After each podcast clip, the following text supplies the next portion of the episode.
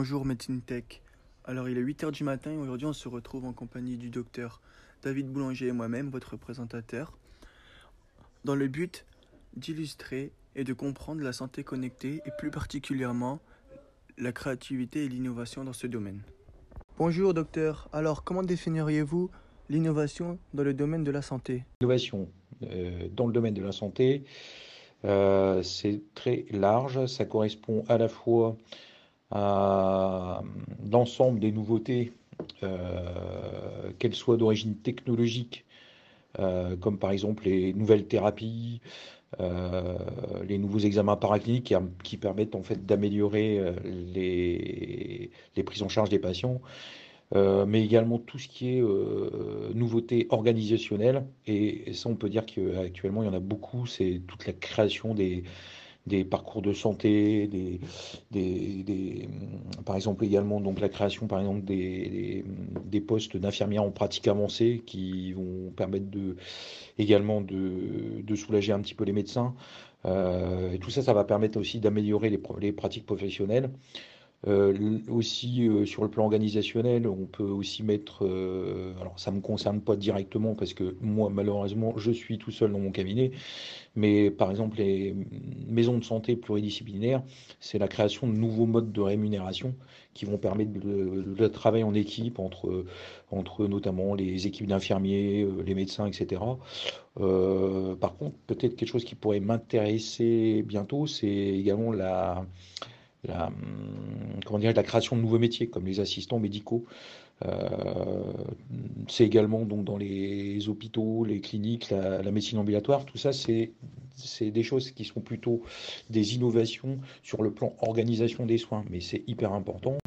Après, on a d'autres choses euh, comme euh, les, innovations dans tout ce qui est mmh. l'usage même de, de l'information, c'est-à-dire c'est tout le développement en fait du numérique. Euh, ça, ça nous permet aussi euh, de gagner du temps. Alors, euh, sur les prises de rendez-vous, sur le passage d'informations avec des confrères, les téléconsultations qui ont, sont aussi pas mal développées depuis, un an.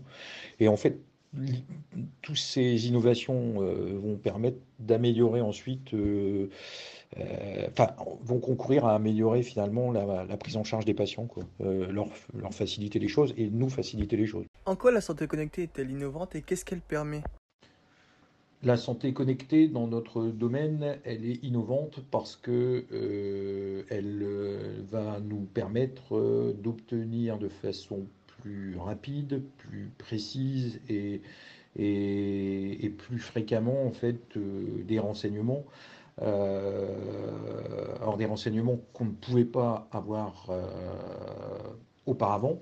Hein, donc des surveillances euh, de certaines choses à domicile des patients, par exemple, au domicile des patients, ou éventuellement euh, des choses qui nous prenaient du temps dans la consultation et dont on avait euh, tendance à ne pas faire régulièrement, comme les, prises de poids, etc. Donc ça va nous permettre de, ça va nous faciliter l'obtention de certaines informations qui vont permettre d'améliorer le suivi des patients. Euh, mais bon, pour plein d'autres choses, la santé connectée va pas, ça va pas remplacer quand même la présence euh, du personnel soignant, du médecin, de l'infirmier, euh, puisque de toute façon, l'information va apporter l'objet connecté ou l'application, elle devra bien être traitée par quelqu'un à un moment donné. Quoi. Donc voilà. D'où la problématique du coût financier. Comment on peut la rendre accessible à tous? Donc, euh, bon, effectivement, hein, le coût, ça peut jouer, mais euh, en, fait, il faut le rendre à la fois accessible aux professionnels de santé et à la fois accessible aux patients.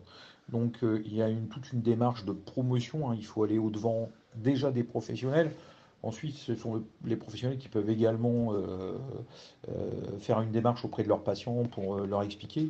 Et enfin, comment rassurer les utilisateurs sur les données qu'elles récoltent et donc la sécurité attendue sur des informations dites sensibles? Les gouvernants énoncent bien, font bien respecter le cadre éthique de tout ce qui est application, euh, tout ce qui est objet connecté, donc c'est tout ce qui est sauvegarde de données, lutte contre le piratage. Deux, il faudrait, je pense, laisser le choix aux patients d'être connecté ou pas, c'est-à-dire de bon si le patient il, on peut pas l'obliger, donc en fait c'est l'informer de dire on peut faire ça, donc c'est de lui laisser le libre choix. Et puis, euh, troisièmement, c'est également, parce que là, on voit par exemple avec des, consultations, c'est préserver quand même la relation humaine dans la démarche euh, de la santé.